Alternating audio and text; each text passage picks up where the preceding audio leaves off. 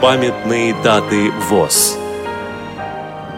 13 марта. 135 лет со дня рождения Василия Антоновича Нестерводского, кандидата сельскохозяйственных наук. 14 марта.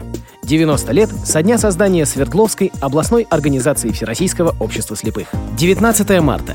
80 лет со дня рождения Шаиха Фазылова, Фердинанда Галиаскаровича Шаихова, поэта, члена Союза писателей Республики Татарстан, общественного деятеля Всероссийского общества слепых.